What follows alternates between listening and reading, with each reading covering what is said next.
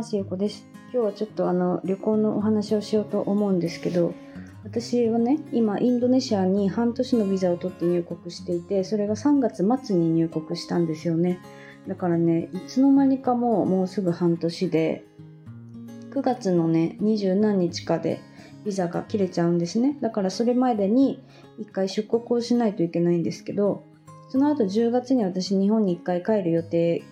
にしてるからまあなんか1カ国ぐらいね1ヶ月どっかに滞在しようかなって思ってるんですけど今候補がね2つあって1つ目がねあのフィリピンのシャルガオ島っていうとこなんですけどそこはまだ私は行ったことがなくってあのフィリピンの中でもねサーフィンがすごく有名な島なんですよね。でそこからあのそ今私が滞在しているロンボク島からそのシャルガオ島に行くにはね最低でも2回乗り継ぎをしないといけないんですよね飛行機で。で確か到着日がプラス1日次の日になるんですよね確かね。そうそれがちょっとなんか面倒だなと思っていて私飛行機がね好きじゃないんですよね。そうだからあんまり遠くに行くのは嫌だなとこの乗り継ぎとかも嫌だなっていうなんかちょっと今迷っていてであのもう一個の候補がねそれは今日たまたまあの私のお友達がそこに今いるっていうアップしてる情報を見て知らない場所だったんですよね。でそこに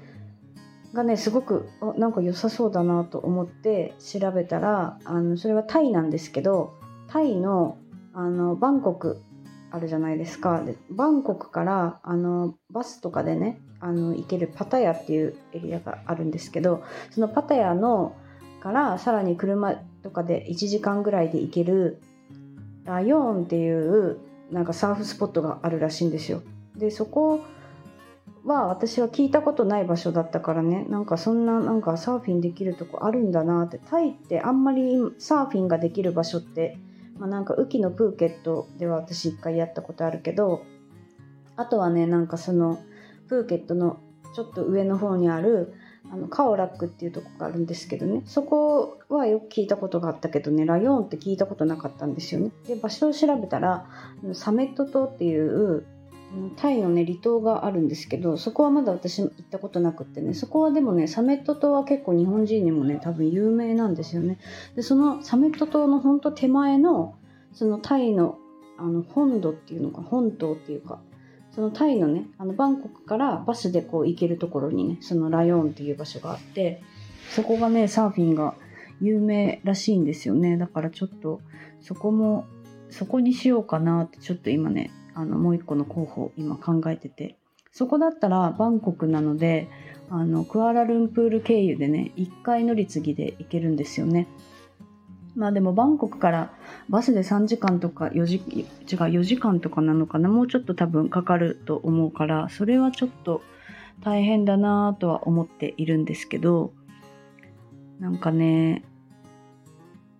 私やっぱりその旅行は好きなんですけど移動が嫌いなんですよね。そうだから今すごく迷って迷ってるけどでもなんかやっぱり行ったことない場所でサーフィンまたやっぱりしたいなってちょっと今思っててね。なんか今年とかもうほんと去年ぐらいから私ずっとバリ島にいたからなんか気に入ったところに何回も行くのは私昔からそうだったんですけどなんかちょっと新しいとこにもう一個日本に帰る前に行っときたいなってなんかちょっと気持ちに今なっていて。そう今ねなんかちょっと迷ってます。タイはね私タイ好きなんですけどあの最近行ってなかったなって去年の9月から行ってないからなんかそれもありかなってなんかちょっと今ねタイが有力候補で。でしかもねタイから福岡って安いんですよねまた飛行機も。だから帰りやすいしまあ、なんかそれもありかなっていう感じでね今ちょっと考えています。でそれが終わったら日本に帰国するんですけど日本はねまた大体私はいつも日本に帰る時は大体同じようなルートなんですけど福岡地元が福岡なので一回福岡に帰っておばあちゃん家の新潟に行ってで妹が住んでる大阪に行くっていうのが大体のルートになるんですけどそれもねなんか日本に帰ったらせっかくだからなんかこうイベンイベントじゃないけどなんかそのあの私は本をね出版しているから、まあ、Kindle でなんですけどね。で Kindle の本って紙の書籍でも出版できてその紙の本のなんか販売会みたいなことをねやるのもなんか面白そうだなってちょっと思っていてね。うん。なんかそうやってせっかく日本に帰るから日本でしかできないようなことなんかこう人に会うとかね。なんかそういうことをやるのもいいかなと思ってねなんかちょっとこう今考えているところです、まあ、なんかやっぱり飛行機に乗って長時間乗るのはね大変だしめんどくさいけど、まあ、やっぱりなんかこうねあのせっかく行くんだったらなんか面白い何かをちょっと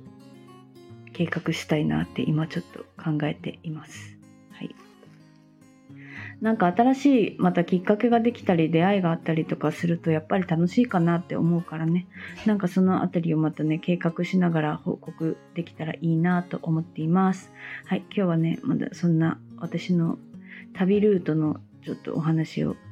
ゆるくしてみました。はい今日も聞いていただいてありがとうございます。